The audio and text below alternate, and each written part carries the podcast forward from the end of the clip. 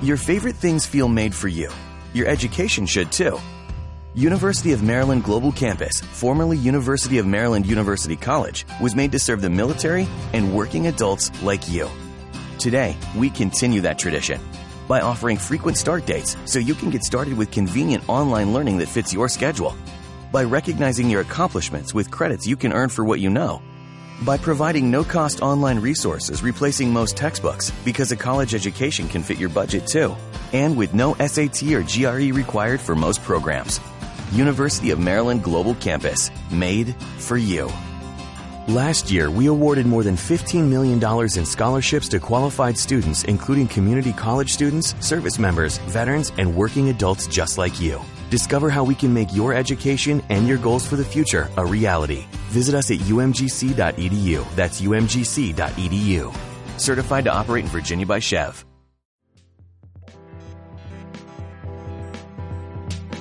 This is Animation Nights New York Animator Interviews.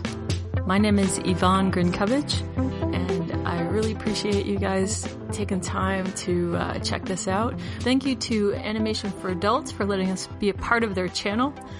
We'll be doing interviews with our animators, and I'm really looking forward to getting to know them a little bit better. First up in our series is an interview with Hannes Rall and uh, the sound is a little bit bouncy, but it's a beautiful venue and it's a really nice place to meet.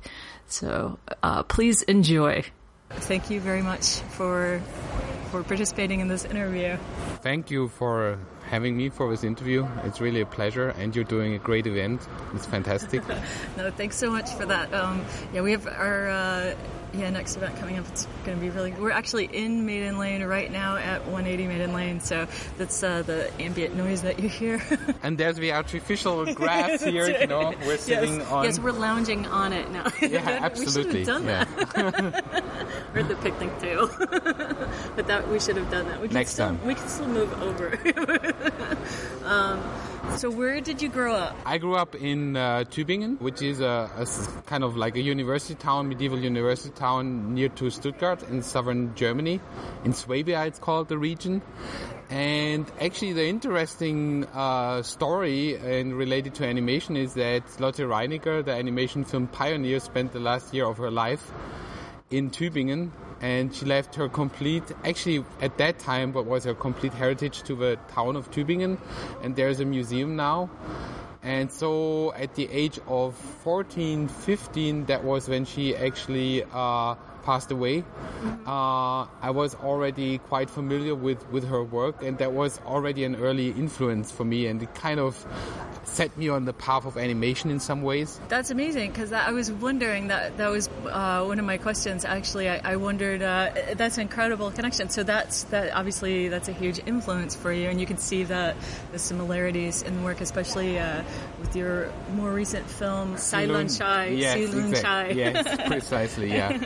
Which is also another interesting parallel because uh, Lotte Reiniger was then she was creating uh, her film Prince Ahmed, which is the first surviving animated feature film in, in animation history. Um, she was much inspired by Southeast Asian and Chinese uh, shadow puppet play, and now that I'm teaching in Singapore, uh, I found that was a wonderful opportunity to somehow bring things full circle and create something which is, if you will, a fusion between the German Lotte Reiniger influence and then the local art traditions right from the place where I'm living now. So that was uh, a very, very interesting and fascinating artistic project for me. That's incredible. That's incredible. Yeah, I love um, I love that portion of the film in uh, Chai when you have the puppeteer like let shall we help our hero right and it breaks from Yeah. the animation to yeah kind of a breaking the fourth wall thing there. completely. Yeah, yeah. So that that and actually that was that was one idea uh, that um, came to me quite early on. I have to say in the storyboards to kind of bridge between the world of animation and the world of a traditional shadow puppet play, which is called Wayang Kulit.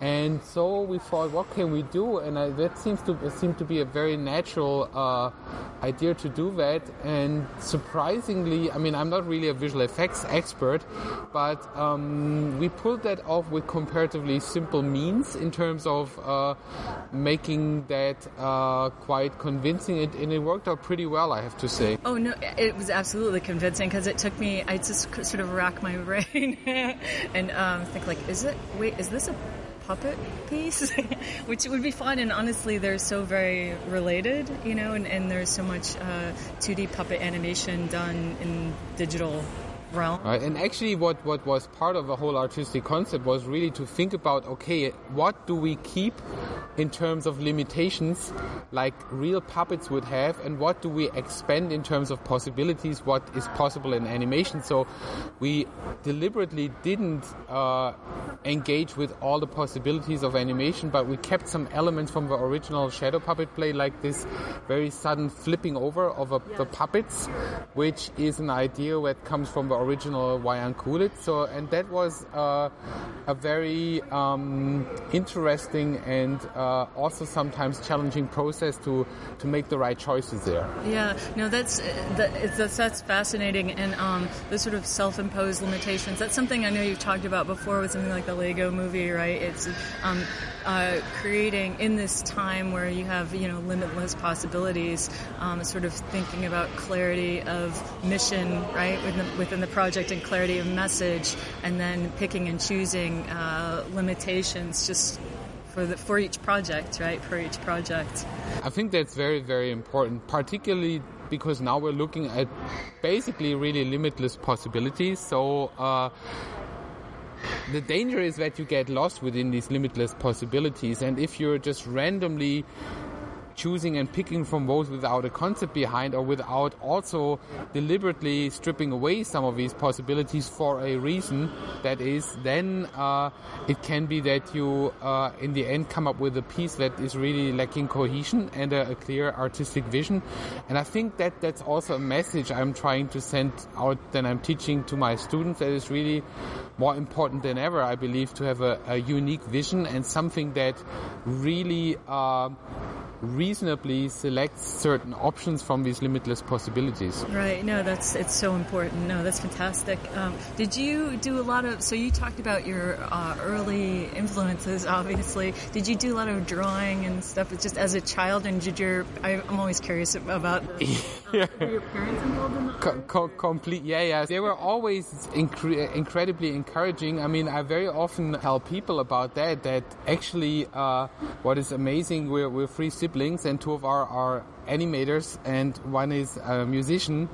And so uh, we, they were always encouraging of artistic careers, and then really, then I mean, like most of my my fellow animators, colleagues um, of a similar age, and I think generally speaking, I was drawing since I can remember. So I was first starting uh, copying these uh, zoological encyclopedias, drawing the animals, and then drawing my own comics. And basically, um, the first step for really getting into animation was actually comics. I was doing comics all through my uh, early, I mean, from the age of eight, I did my own comics, and then then I was a teenager. I did these these fanzines, which were kind of exchanged at that time still, because it was uh, at that time that was uh, the early 80s uh-huh. um, to mid 80s, and then they were still exchanged by snail mail between different people, different comic fans, artists all across Germany and then that was uh, the equivalent of now, you know, opening your Facebook account. That was really, I mean, you, you went to the, the mailbox in the in the morning and looked if there was something in there, and if there was a, an envelope with a new fanzine, that was really exciting. Yeah, yeah, you know, they're coming back now as well. Have you seen? Yeah, I, I heard about Yarosaursum, you know, so it's actually interesting that that also what I noticed with my students that with all of these virtual, you know, like. Uh, environment, completely digital environment, there seems to be a certain certain longing or yearning going back to something that is really uh, tangible and kind of something you can you can touch and you can also because I think in a way it might be a little bit more precious because it's really an object and you can really see it. And I mean, I'm wondering, is it just me because I'm really old, or is it just really something that also has a real value to it and and uh, um, students and younger people still still uh, appreciate that. Mm-hmm. It, yeah, it's surprising. I saw someone on the train with one, and I thought, my goodness, like this is it's really a thing. And I, have had a couple of conversations with uh, some college students who I don't. It makes me laugh because I was also involved uh, in some some uh, zines, particularly it was backwoods in Athens, Georgia. There are a lot of them. Right, right. And I still I still actually last year uh, somebody uh, took the effort and wrote a uh, almost like a scientific dissertation about this age of fanzines in, in, in Germany back in the 80s because interestingly, a lot of these people who were involved in that scene back in the day are all now in various positions. Really, uh, I mean, have made it, if you will, nice. in the kind of in the animation slash comics uh, slash illustration scenes, mm-hmm. and they're either editors, comic artists, professors. So a lot of these people really followed that that that that early uh, hobby into made it into a profession and and that's kind of like also an answer to your question about where you're involved early on with with, with drawing i think most of my colleagues i know uh, they were. Yeah yeah. Do you uh, still uh, keep a sketchbook now with you at all times. So that, yeah.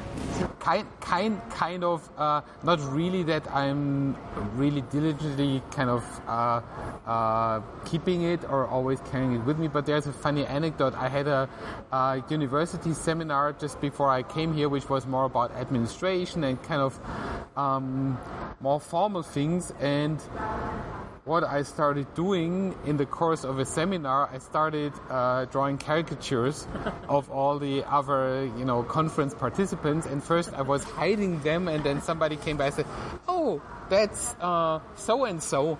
I said, "Well, yeah, but maybe you might not like it." And then, but then. Uh, slowly but surely all of these made the rounds and everybody want, wanted to have a copy in the end so i mean basically uh, whenever i can um, engage with drawing. It just happens that I do. Yeah, no, that's excellent. That's excellent. Do you uh, do you use uh, video reference at all, or is that something? I'm just curious um, if, if that's something because some people don't. You know what I mean? And, and then if you're in your if your background's uh, comics, and obviously you're you're amazing uh, you're dr- amazing draftsman.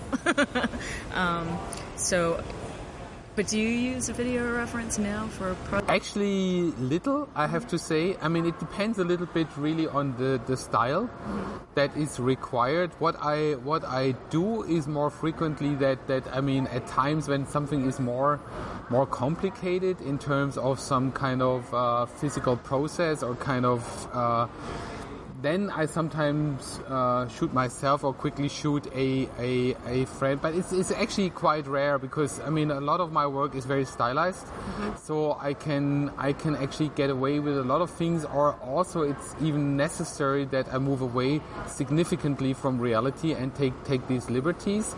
And I find it's also it's it's a very um, tricky thing with live action reference, particularly then I also work with the students that. Um, it's very very important that you use it the right way and that you really use it as a as a basis to understand things rather than unless you're doing something hyper realistic there it's really really necessary to be uh, so naturalistic uh, to make it convincing.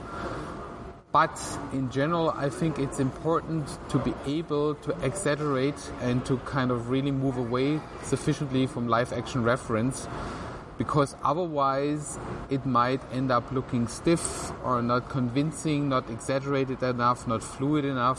So it's it's a double-edged sword sometimes, right. and it very much depends on the style you're using. Right. No, definitely. And um, I know you've touched on on that before. Sort of use of uh, again, like per project, like use of uh, more stylized. Uh, you know, creation of movement, cartoony movement, uh, versus you know super realistic. Uh, I, I, think it's just like one thing. There, there. I think the the artistic intent is uh, most important. So in that sense, I'm not ideological or ideologic at all. So I think if, if really the artistic concept of a movie, let's say in visual effects, really requires that you have to create a vision or an, an impression that something is believable and it fits that world, then of course you would uh, use whatever you need to uh, achieve that certain impression.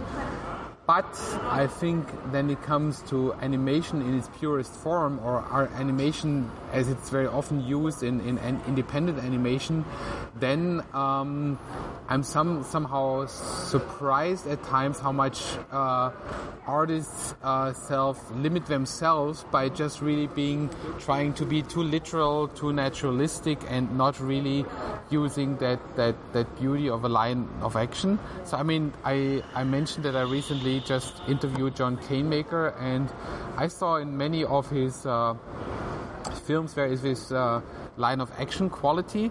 There, something is really reduced to the essence, and it becomes almost pure animation, um, which is also, for example, very uh, beautifully demonstrated in that Fantasia 2000 segment, Rhapsody in Blue. Yeah. So the Eric Goldberg uh, design based on Al Hirschfeld drawings, and I think that that fluidity, that that fluid quality, is just something that that is very unique to animation and and uh, sometimes it's important to reduce to the max to achieve that very pure form of animation. Yeah, no, I, I understand. And um, so then, how um, do you have a? What's your process to sort of divorce yourself from that video reference? Then is it matter of thumbnails? Very much. I mean, basically, then then then I. I mean, it's always about redrawing. Yeah. So and and uh, that means when I look at the reference, I would just really try to figure out, okay, what's really going on there? How is the weight being shifted in that certain, if somebody's getting up, what is important is to understand how is the weight shifted in, in the different positions. Um, so how is the next momentum being gained? But then I translate that definitively in my, into my own thumbnails. And a second part of the process is actually then to very often use a very initial thumbnails as a basis for, for keys and for breakdowns because that's also something a mistake I very often find with with um, students who just start with animation that they uh, redraw their their thumbnails in a way that all the, the freshness, the spontaneity gets lost, and then there never be, and I tell I mean, look, I mean, even if you work on the computer, I mean, at least use these as a, as an inspiration and blow them up and kind of really use them as uh, something that reminds you how expressive your poses have to be and how imaginative your breakdowns would have to be to uh, achieve uh, to keep that freshness from the start. Same thing happens in CG, right? It becomes uh, it gets mushy. Like the you, it's easy to lose your keyframes. Yeah, exactly. I mean that that is that is something there. There. I mean, I also supervise now a lot of uh, CG projects. I mean, also for my own work, but also primarily then I'm when I'm mentoring final year projects at our university. So that is very often one of the key things to remind uh, the artists, be it, be it professional artists or students, that they really have to push the, the CG animation and and uh, of course it sometimes you get all of these um, problems, but increasingly less so and that, that, that the rigs might break or something like that. And it, it, particularly with CG, you get technical difficulties, but it's important to try to overcome these for a better artistic result. Do you, uh, I mean, obviously there has been a lot of uh, technology since um, say like Fantasia, the original Fantasia. There's a lot of technology that's been created that's uh, created shortcuts for us. Um, I'm just curious. Uh, so, which of these shortcuts are you most thankful for? Oh well, I, I, always say, I mean, definitely one one of the things I'm most thankful for. I mean, I'm still one of those people who had to, in the beginning of his career and as a student, had to dabble with real cels. and then uh, one thing I I am so happy that it's gone is that the dust oh. that collects in cels, and then you have like eight cels on top of each other, and in the end of the day, at the end at the end of the day, you will have just like all of this dust collecting, and the cleaning was always a nightmare and you never got it completely cleaned. And I think to work with an unlimited number of layers and with no loss, that is one of the big benefits uh, of uh, the computer-based 2D animation uh, and uh, stop motion uh, when it's flat stop motion. So that certainly is one of the things. Uh, other than that, I have to say, of course, what is wonderful is that what you can do now with um, digital animation is you can keep a richness of, of patterns, for example, in digital 2D digital cutout, um, and you can still animate in quite sophisticated ways uh, using certain tricks and shortcuts. So that's very nice because, of course, I like coming from a design point of view uh, because I'm. For my films, I think the design is just as important as the animation. Although I really love animation, I really uh, it's very important for me that it's nicely animated but it was previously in the pre-digital age very often a challenge to combine a very intricate graphic design, very rich graphic design, and then full animation, and that has become certainly easier.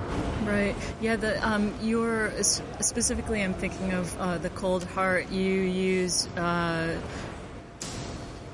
there's more of a, a, a, very there's a very graphic element, obviously, of the characters, and then um, you know intentional use of color and scale change to sort of uh, designate power shifts, and uh, and I'll actually you're welcome to speak to that a little bit. It's a uh, terrific film, but um, the, there's almost it's almost like uh, it is camera work, um, but it's also uh, the character, the animation, and the scale is pushed so far, um, uh, and in such a effective way, you know, to tell that story. Well, I mean, thank you for the nice, kind words about the film, and I, I really think that is one of the films I really felt I wanted to get done. So it was really something that I felt I really wanted to push uh, this as much as close to perfection as I as I could. And this was also a, a fairy tale. It's a famous German fairy tale I've been fascinated with since I was a little kid. So I always had that idea in my mind. One day I want to make a film of it, and there have been several live action versions. Just recently, there has been one last year, but there has never been an animated version before, and so far that's the the only one. And indeed. Um, what was important to me artistically with the film was to really use scale, use color to really express emotions, to express uh, certain dramaturgic elements in a way that support the story, and really to take out all stops, to really uh, work uh, in a way that really doesn't consider a realistic approach but a very expressionist approach in using shapes, colors, movements to support the expressions or to express the emotions of the characters. What is um, important to know about the color script is that I was so lucky to be able to work with Hans Bacher, uh, who did the color script for the film. And Hans is my colleague in, in NTU in Singapore, but he's also a world famous animation pro- production designer who worked with Disney for many, many years. And he started working actually um, in international animation, if I'm correct, with Amblin uh, back in the 1980s on movies like Balto, and then later on went on to uh, join Disney as a production designer for movies like Aladdin, The Lion King, and uh, I think most prominently in terms of his involvement, Mulan, which is a film which is almost exclusively based on his design work. And uh, so it was a great uh, um, privilege to have him on board. And uh, he did all the color design uh, for the film.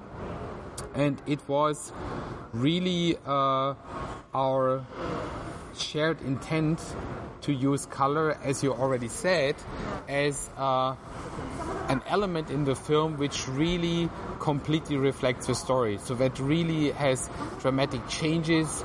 There, um, we're using very few uh, and kind of like very expressive color schemes and everything goes along with the way the story moves. So when it becomes more dramatic more uh, powerful or violent you know the reds and the violence the violets dominate uh, then then again if it's melancholic there's more blues and and greens. But it's hard to really describe that in words because uh, that sounds easy in theory, but the way uh, Hans pulls it off in his colors is just really amazing.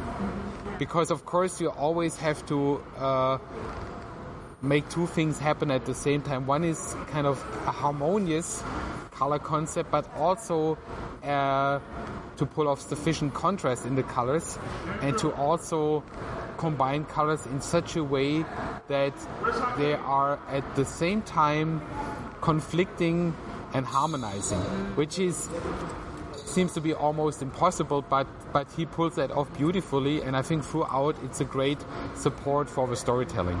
Yeah, I also um, the character designs too, and how you deal with characters versus environment are really interesting because um, there's a real uh, depth in some of the camera movements and a lightness to the characters, and, and then yeah, yeah amazing, and um, and then uh, and other times there's a, a claustrophobic kind of feel the characters become embedded in the environment and the sort of outline uh, of the character in the environment. It's really interesting. Um, there are just so many different. Uh, you know, contrasts uh, different t- variables, you know, like going on in the film, and um, it's effective. it's, it's great. I mean, thank you so much. I mean, you have such a deep understanding of, of a film. You know, I mean, also like it. I mean, as a creator, one is very happy. You know, when then one sees that what you have in mind as an artist also is being understood and appreciated by the audience or a reviewer and that that is fantastic. I mean the the idea was indeed to make the the backgrounds also a character if you will so that they become part of a storytelling because that is one of the things there i think in the traditional way of um, storytelling for particularly in feature animation is there's a separation between character and, and background and I think that is kind of a uh, psychological element or kind of uh, an artistic uh, attitude or uh, approach which might still hail from the old separation between cels and backgrounds whereas today in computer animation that doesn't exist anymore but on the other hand, what I think is one of uh, the, the big uh, advantages of 2D traditional or 2D digital animation still is that you can change anything at any time at your will. Yeah. so you're not really, it's not necessary to rely on a model which has been built virtually. But if you want to the, the background to change in a certain way, then you can do it at any time. So you're completely free. But of course, redrawing the background all the time, so that's that's quite a, a nightmare in terms of work. So and that was certainly one of the reasons why this film took very long. I mean, from from script to to finish, it was eight years. Um, but the, the, the, production time itself maybe about four years, and yeah, it's also half an hour long. And maybe one more thing that that is uh, interesting uh, to think about. Um, then we look back through the history of uh, of 2D feature animation, or we look back through the history of uh, Disney, just as an example. You would always find two different approaches. One would be uh, that the characters are very different from the backgrounds in terms of the style. So you got these lushly painted backgrounds without outlines, um, and the characters are outlined with flat colors.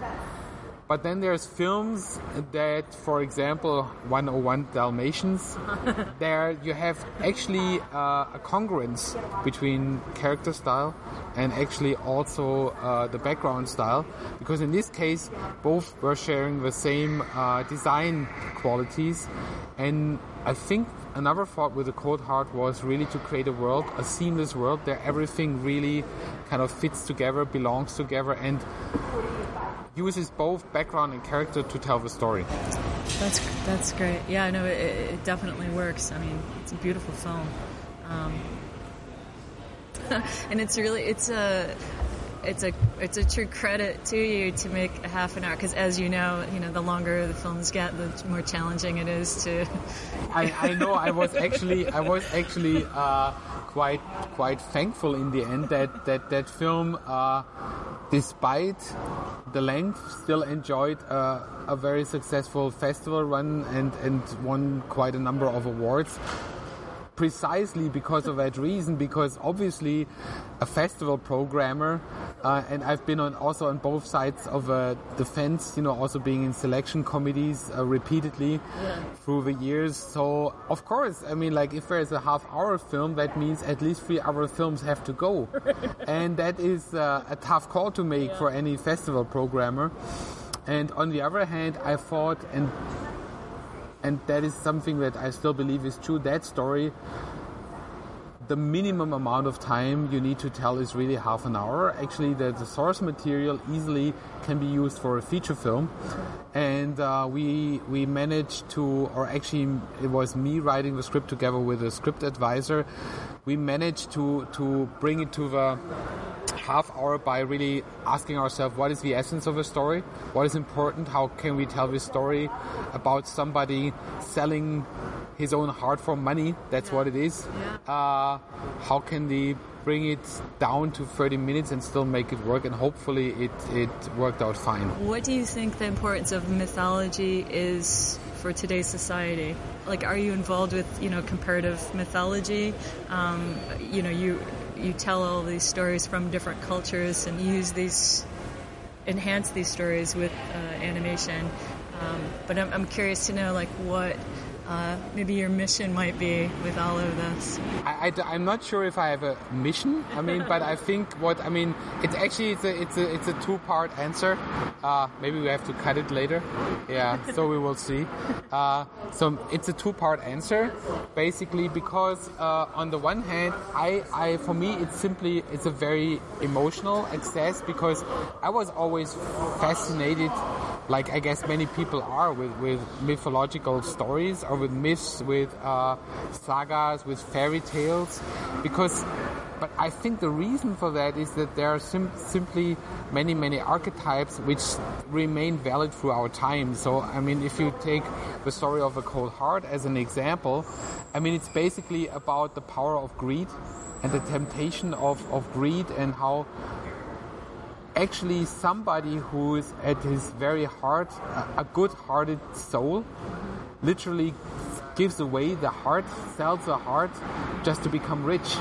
And as if we look around i mean uh, that always remains sadly very contemporary and um, that that idea resonates throughout the ages and will probably never age or go away. You know, one would hope so, but it's it's probably not the the case. And um, and it's also besides these really really deep deep reasons, I think there is a playfulness at work in fairy tales and myths that appeals to the majority of people, appeals to the the child and the man or the grown up, if you will. So, and it's just really. Um, it offers the potential to engage in something which uh, transcends your your daily or your mundane existence. And and I mean you could look at that negatively but uh, if you take the example I just mentioned it also still reflects reality. So you can have it both ways. And so it's a it's an endlessly fascinating topic for an artist for that very reason. And of course also in fairy tales and myths you get these incredibly uh, intriguing images of fantastic creatures, fantastic landscapes, other worlds and so forth and you cannot help but want to illustrate it.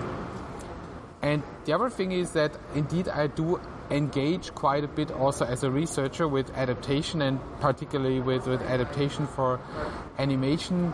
So I indeed do a lot of comparative studies, but interestingly, um, it is if I really look at it, I see more communalities between with, between cultures than actually separating elements. Of course, each culture is different, and it's good that it is. You know, I mean, it's really important that that this has been acknowledged. But what I find very often is that there are certain topics, certain stories and motifs which appeal across cultural barriers. And so I find it very interesting, usually starting with the creator, interviewing creators, then they um, are adapting such stories to find out about their own approach and to see what motivates them to, to adapt certain stories? What do they leave out? Where are they faithful to the source material? Where do they deviate and for what reason? What choices do they make for visual development and so forth? That, that is, I find something which is endlessly fascinating. And did you, did you want to um, mention your, the project you're working on now, the, the book that you're working on?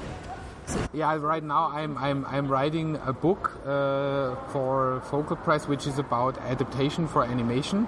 Um, and for that book, I have now interviewed quite a number of uh, famous animators, like for example Ishu Patel and uh, John Canemaker, uh, among many many others. Also talking about some of my own work, which is largely um, uh, adaptation for animation, and also talking to animation scholars like Giannalberto Bendazzi, and again John Canemaker, who's both a scholar and an artist and famous at both. Yeah. Uh, so, um, and I've, that is very, very interesting because uh, by doing so, I gain a lot of insights in the different approaches, but also in the communalities why uh, that, that, that different artists share and why they are indeed fascinated by mythology and fascinated by fairy tales and and literature as well. So there's also a whole range of um, adaptation source material covered in this book, which uh, uh, kind of ranges from modern poetry to classical fairy tales to uh, Asian mythology and many, many other different uh, potential liter- literary sources. Also, Shakespeare is a big big topic there. Uh, Shakespeare plays that have been uh, very frequently animated throughout animation history. Well, the World of Stage is a really terrific uh, piece too. And that was also an idea to, to make some some fun, of course. You know, to be play with to play with shapes mm-hmm. in animation for the design to to reduce to the max but then also to kind of um, visualize the irony that is actually inherent in, in the text. Because I think there is something obviously there is a kind of uh, a dry wit to, to the text of course because uh, it's in a way a very laconic description of human life as a whole. But as such it is so true.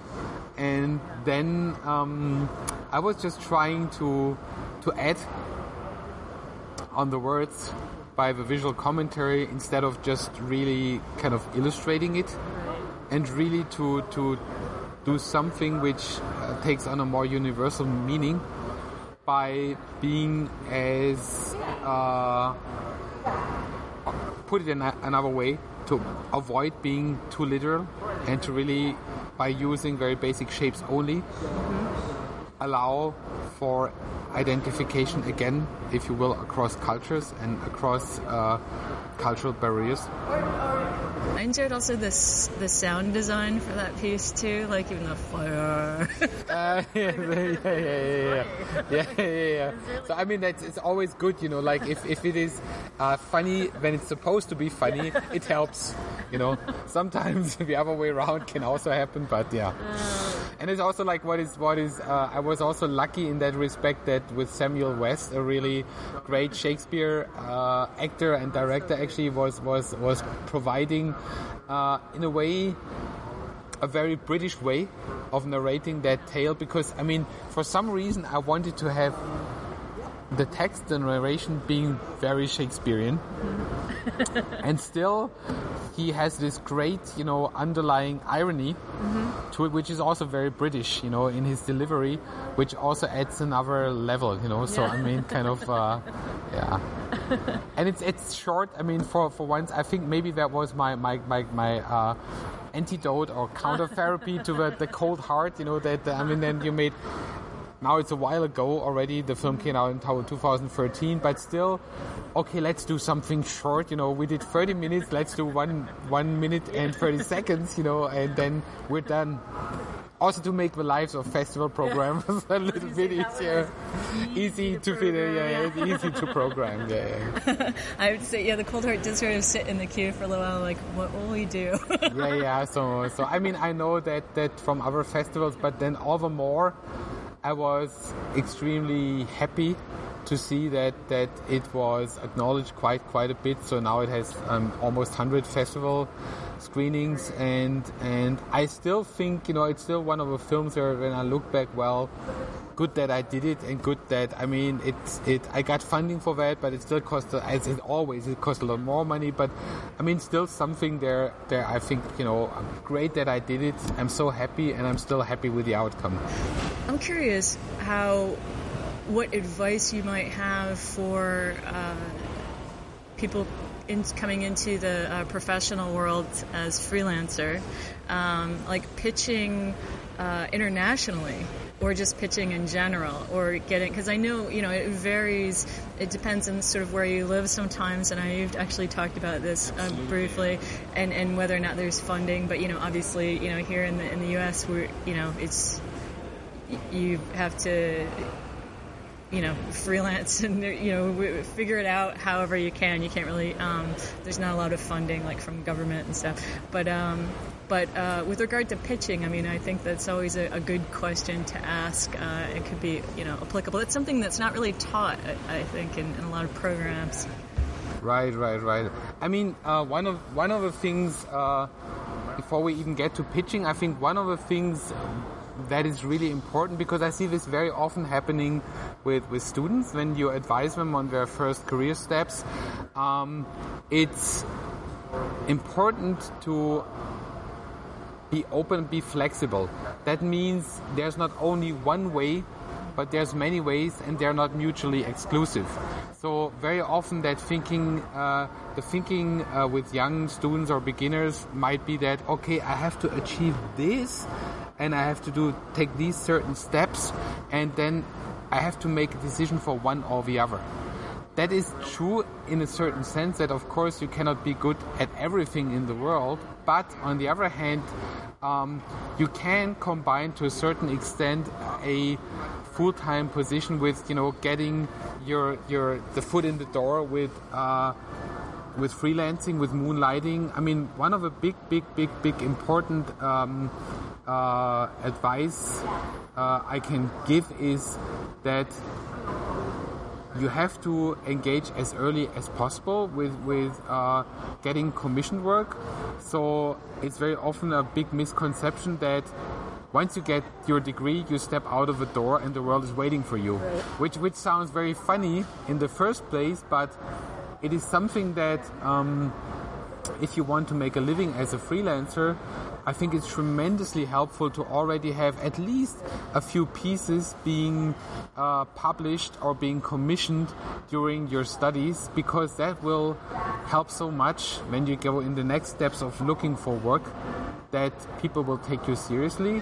And it kind of you get out of this vicious cycle that somebody doesn't trust you because you haven't really done anything that has been published and so forth that is one thing. Um, the other thing is, or the other things are, it's uh, very, very uh, basic advice. Um, don't be overly distrustful of, of people because I mean there are so many stories circulating how how people have been cheated and have been you know like and of course um, you have to care pro bono uh, uh pick pro bono work for example very carefully. But um, if you don't have another job waiting down the line, it's always better doing something than doing nothing. Yeah. The worst thing is just sitting around, biting your nails, should I do it or should I not? And then yeah. the opportunity is gone. And what I also find is if such opportunities show up, I mean, it could be a competition. It could be that a professor introduces you to somebody else and says, okay, maybe this is a chance. Really go for it, jump at it. Uh, don't wait forever. Don't be too hesitant. And I think what is one of the most important things is in terms of getting jobs is, of course, word of mouth. Uh, that doesn't always work. I mean, uh, when I look throughout my career, is that uh, many, many different approaches have worked. One could really be back in the day, it was just really sending uh, video cassettes. Now it would be email and links and so forth, but still you have to follow that up usually with a phone call, even if it's something I completely understand people don't like to do because who wants to get on the nerves of people and so forth but um, it's very important to be persistent and to try uh, to slowly um, get one job after the other and as I said, sometimes it has worked for me that I was recommended by somebody else. Sometimes a fellow student or former fellow student was looking for people to work with. So that's another important thing, really building networks, keeping these networks going. And sometimes really it was the real cold calls, acquisition. I sent something somewhere and I got lucky once I remember for German television.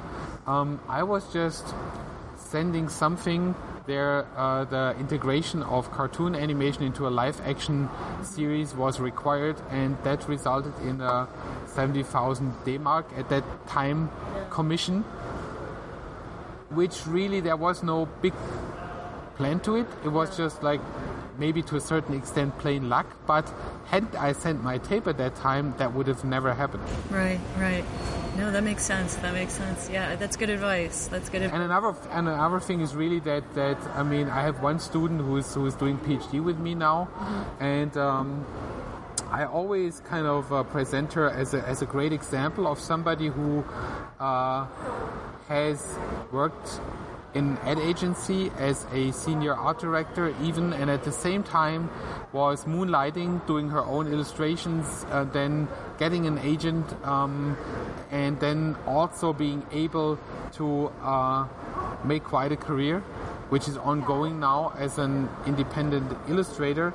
Um, and i think the downside is, of course, you have to work a lot, but don't put too many barriers in your way by saying, okay, I can either do this or that, yeah. and I have to make that decision. And between option A and option B, I just sit there waiting. That is not going to work for you. Yeah, it's true. I, I actually uh, I got a little a bit of advice from uh, these two guys who had a small studio, and um, and they were terrific because they were so um, open about their process. You know what I mean, and really um, explained you know how they started and what they were doing. Basically, said they said to me, um, you know, look for work everywhere. Like don't don't ever think like oh well I you know should like d- like don't be embarrassed about your sources for freelancer. You know what I mean? Because it's something that's that's interesting. Yeah, like, absolutely. Yeah, they're absolutely. like because you never know who you're gonna you know run across or stumble up. I mean, one one of the things is that that um, okay, let's put it that way. First, of course, it's sensible and right that artists should not go below certain rates. However, on the other side, you really have to pick and choose who your client is. I mean, if you would go just you know uh, looking for work from everywhere, you know, of course, you would not uh, charge your um, kind of like small shop owner, you know, from the corner of a street, the same amount then from you know from Coca-Cola, and then it's kind of like also very very um, reasonable to make a difference there, and also to take into account that unless you have a lot of competing offers which are possibly better every kind of work you're doing uh, that is also something for your portfolio and if you're approaching and trying to approach every job with the same sincerity it will also help to build your reputation and it's actually something um, uh, very good to keep that professional attitude throughout. I mean, one I have one funny anecdote, which is from a different field. It's uh-huh. teaching, but it shows the same idea. I think then I started into getting into part-time teaching by the end of the 90s. There was this one class there. I ended up for some reasons which were actually not even actually basically nobody's fault, but the class had only three students. and then, of course, then at the end of the day, you feel okay. fun, actually. Um, yeah, yeah, yeah. It was fun in the end, you know. But of course, you know, uh, a a possible reaction would have been to say, okay, I'll be very emotional about it. I I doubt myself. Why does nobody love me? Why don't they take my class? You know, instead I really took that on and said it doesn't matter if I have like three students or 35. Yeah. I will just really, I mean, 35 is too much anyways, uh, but I will do that class really with the maximum professional effort and make it as good as I can. In, in the end, it really turned out fun, you know. So I think it's important to have a certain professional attitude you you apply across fields, and you don't make it depending on the size of a job and the size of a budget. That's great. and who do you? Who are your favorite animators? If you had just to pick a small handful. Let's think who I could who I could think of. Um, I mean, certainly Eric Goldberg. When yes. we look towards towards uh, uh, Disney and kind of like uh, commercial animate, because he's just like such a genius in both design and animation, and I think that is something. Um, has a little bit to do also what kind of work is, is up your, your alley. Yeah. And I find the, the fluidity the, the, the, the, of his animation, the beauty of a design, the, the, the perfect simplicity, and that is a compliment mm-hmm. in, in that sense. Uh, I find that just, just really admirable. Um, then it comes to independent animation. There's so many. I kind of really it's a uh, it's it's really hard to think of where to start. I mean, certainly somebody who's amazing. I studied with that, but that's not the reason. Is Andreas Hykade from from uh, also from Stuttgart, from the same university, and we know each other for a long time.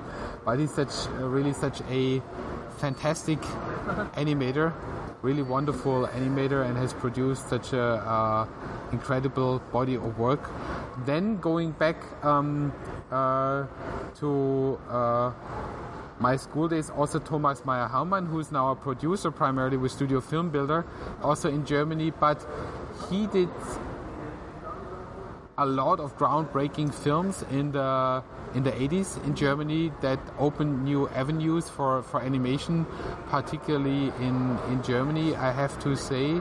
Uh, now, going to New York, somebody who, who I've always admired for his. Uh, and talking about groundbreaking, of course, for his uh, crazy humor and and uh,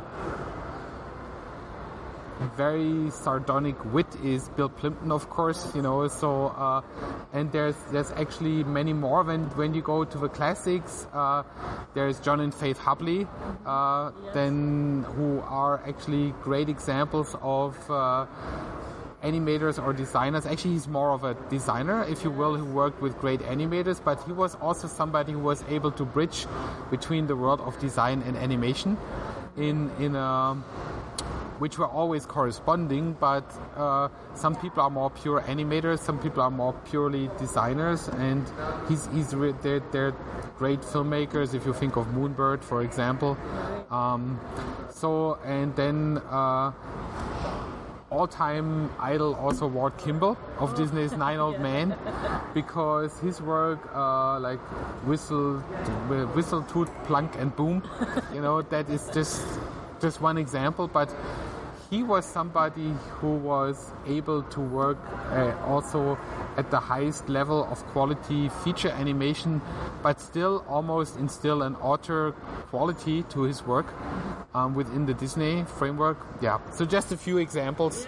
I can I can mention. There's it's just already a thousand more I, I could think yeah. about. You know, it's an so question, but it is a fun one to answer. Like once you get going, because yeah. Yeah, I mean, as you keep going, more and more uh, examples come up. You know, I mean, basically, it's also the whole UPA schools and many, many. I mean, like uh, then uh, uh, uh the Telltale Heart. You know, Ted, Ted directed and Paul Julian designed. Uh, that is also an example of great filmmaking because I mean, there's very limited animation, but it's just like such an amazing amazing, amazing film. And so, yeah, and then of course, already mentioned Lotte Reiniger, huge influence.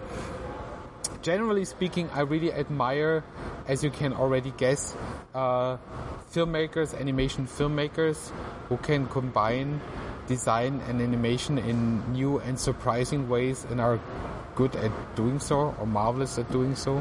Have you looked at any of the VR stuff? And, and I wonder what you'd say about. Uh sort of the state of things with regard to um, uh, not just CG versus traditional or uh, animation, but some of these newer platforms like um, using motion capture more and using uh, sort of video game eh, well motion capture and then uh, the platform of VR like what do you what do you think of, of sort of where we are right now I mean, interestingly, I'm right now just engaging with VR in the sense that I'm just starting to do a project which uh, will, a research project which will ultimately result in an animated narrative uh, based on a, a, Shakespeare play that might be either uh, Midsummer Night's Dream or The Tempest. We're still in the process of working with the Shakespeare Institute, trying out different options and so forth. Um, I think what is really, really fascinating is the many, many questions that are really open right now with VR. You know, how do you really tell a story? If you want to tell a traditional story, how do you direct attention of a viewer and how do you work with uh, challenges like editing?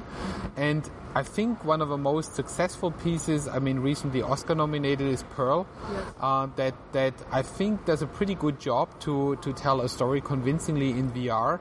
But I think this is really just at the um, the very beginning of a, a, kind of like very exciting journey going forward. What but what I kind of um, very uh, strongly support is the idea that definitely VR should not only be engaging with certain uh, game design aesthetics in terms of if you think of motion capture, of hyperrealism and so forth, because I think that is something that uh, is not at all necessary. I mean, you have all the options in the world what you could do in v- VR, and I find it even more interesting to do something which is not really um, creating the suspension of disbelief through hyperrealism, but putting something which seems to be not real in an environment that makes it appear real. I mean, that's even more, I think, interesting or fascinating instead of simply reverting to the idea and there's many many bad examples. I won't mention any, of course. Uh, there, uh, the the hyperrealism seems to be the only option to to apply in terms of design style. Then you go into VR. I think it's much more interesting to do the opposite. And if you talk about we talk about the good examples, I mean certainly something like Pearl is not hyper realistic. I mean that's still highly stylized and uh, it's representational, but it is a really um, a good example of using stylization to c- tell a convincing story in this new reality, if you will. Yeah, I mean, I can only imagine an environment like the one you created uh, in uh, uh, the Cold Heart in a virtual reality. That that would that would be something you know. It's that's more the idea where to go to. You yeah. know, I mean, to do something that is really not the expected, and find ways to transfer that to a fully immersive world. Yeah, right, because you're already completely immersed. Yeah, Yeah, uh, im- immediately. Yeah. Uh, um, have you played around with Tilt Brush or uh, Quill not, at all? Not not yet. yeah. So actually, Great. You'll yeah. have to let me know when you Yeah, do. yeah, yeah. So actually, right now, right now is uh, right now we're in that stage that we're trying to really figure out what what Shakespeare play would offer the most potential. You know, also certainly in terms of world building, in terms of uh, also finding a way to engage with a story, maybe in non-traditional ways, maybe in traditional ways, but in VR. So that's all at the very beginning, and also finding the, the styles, um, which is. Um, uh, very very fascinating and we're kind of uh, now I just hired the first uh, uh, kind of animators and uh, visual development artists so that the whole project will start in earnest from April 1st actually very soon Fantastic. and now we we really that was also part of the, the, the conversation with John Canemaker because he has actually adapted Shakespeare himself with Bottom's Dream uh, a, a segment from a Midsummer Night's Dream and uh, it's yeah so it's it's interesting to do uh, a research on what is there already and then what could be the new avenues to take the whole the whole spiel to in the end That is excellent. Yeah, wonderful. This has been a terrific conversation. I really enjoyed it. what I really want to add uh, is that I'm very, very happy to see, and I, I hear that a lot from the, the animation community as well, that uh, you're taking on, you know, the flying the flag of independent animation uh, so successfully and in such a such a uh, convincing and very uh, committed way in New York City, because I mean that's really a great place, because I think that might be. At least one of the capitals of independent animation in the US. There are a lot of uh, artistically more challenging, kind of more uh, independent work is being produced. And so I think, and, and also sitting in this great space here, it's really uh, quite fun to see because I can imagine, and we see it always in the blog, that a lot of people like to come here, enjoy independent animation, and you certainly have a community here who can possibly support that. Every, it's energizing, you know, and I think everyone kind of feels that. Um, it, they make you want to, you know, to make more work. Yeah, abs- absolutely. Because I mean, that's always. I mean, at the end of the day, every filmmaker wants their films to be seen. yeah.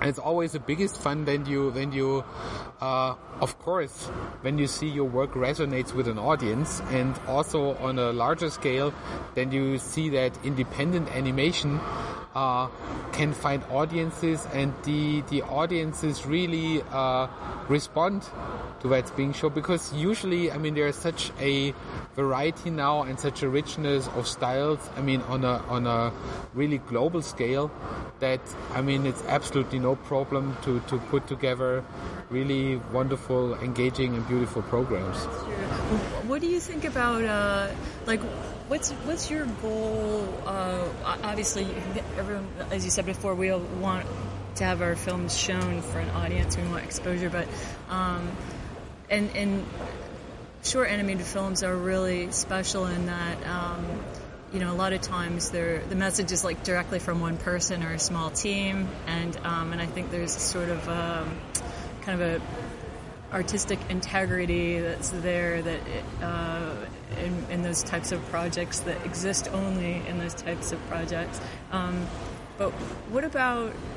I mean, do you think there's a way for filmmakers to make any kind of um, money from their short films, or and what do you think about some of these alternative distribution platforms? And do you put your uh, pieces on, you know, YouTube and ad advertising? You know, like I'm just curious, like what your Yeah, yeah, absolutely. Yeah, yeah, I'm very happy to answer that. I mean, actually, uh, that is still kind of like to a certain extent an open question for me. I mean, so far, um, my opinion is almost a little bit split in that. So I'm still hesitant to put all my films up there. I mean, I think there's an ongoing discussion uh, in the in the animation community uh, uh, about these matters, but as far as I know and what I hear largely, there is still not a really working model of online distribution which creates uh, substantial revenue. So so my question or my answer has to be actually that uh, it depends. Yeah. I, it really depends. There, you. I mean, to me, it is. Um, I'm at the interesting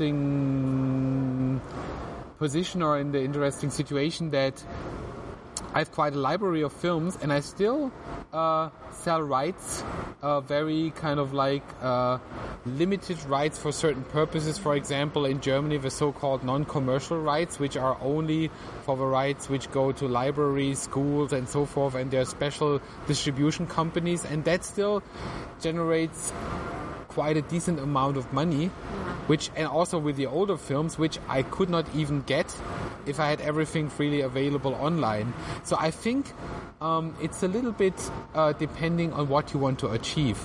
If you're a, a really young filmmaker who wants to get known in the first place and you really have a piece out there which then you know make makes you um, quite popular with larger communities. You even might want to build your career on creating an online following. Maybe that's the right way to go. But it also comes with a risk that at the moment there, your uh, work is completely freely available. It will be difficult to generate any revenue with the more traditional channels because they would probably not go for that. Now I understand and I know that that um, the possibilities are diminishing uh, in terms of traditional TV stations and so forth really buying content and you know and also licensing content. But I think we're still in transitional phase there. It's not really decided are we going the way of a music industry Right. or will there be a kind of uh, sustainable revenue model and as as long as this is not decided as long as I have a substantial catalog of work um, I really de- decide on a case by case basis Right, right. No, that makes sense. It's an important question. yeah it is I mean it, it I think it's it's uh, it's it also has to do with the time you have at your hands I think if you are able to invest a really you know a good amount of time in keeping your online presence also maybe building a catalog of merchandise around it special editions and so forth uh, doing your own building your own cottage industry with what some musicians kind of successfully do, um, then that might be a um, possibility for you. For me, it's it's virtually impossible to even go down that route because I got too many things I'm doing at the same time that that uh, I don't really do that. Yeah. I mean, maybe one last uh, comment on this one is that I believe then for f- festivals, I think. Um, the overall policies have changed. that it's not such a big problem to put a film online. However, I'm also not quite as enthusiastic as others are um, because there are still some festivals like Cannes, like the Academy Awards, that this is a no-no. Right. And so, I mean, even though it might seem improbable, you never know, and you don't want to rob yourself of these possibilities possibilities prematurely. So I still keep warn my students against being, you know, putting it too soon up there. Yeah. well, um, all right. Well, thank you. Thank you so much for Thank this. you for the opportunity. that was big fun, you know, and just really very enjoyable to be here in the place where it all happens. It's such a, as I said, such a lucky coincidence that that I was or am in New York right now. Yeah. Um, yeah, and it's always kind of it's very. I mean, it's really a a city there. As it's not only John Canemaker, it's you know other people like Patrick Smith, you know, or, I mean many many many many others. I mean just just to name but a few.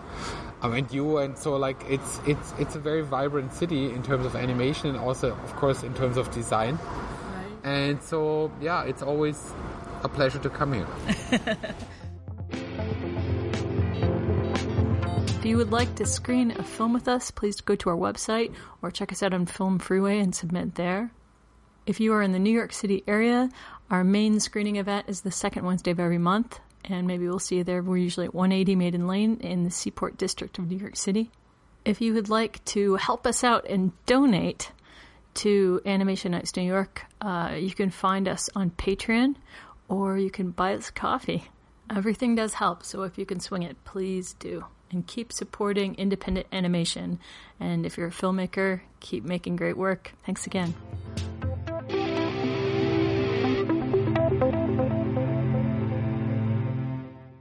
Looking for a way to make quick cash?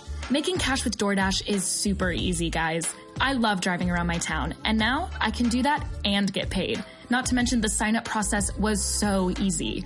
Download the DoorDash driver app today to get started. Everybody needs just the right amount of fuel to get going in the morning. For some, a nice McDonald's egg and cheese bagel is just enough to do it. Others might prefer a McDonald's bacon, egg, and cheese bagel. Or perhaps a sausage, egg, and cheese bagel. And there are those where nothing will do but a hearty McDonald's steak, egg, and cheese bagel. Four different breakfast bagels to get you going. Tomorrow morning, give your engine a head start at participating McDonald's. Ba-da-ba-ba-ba.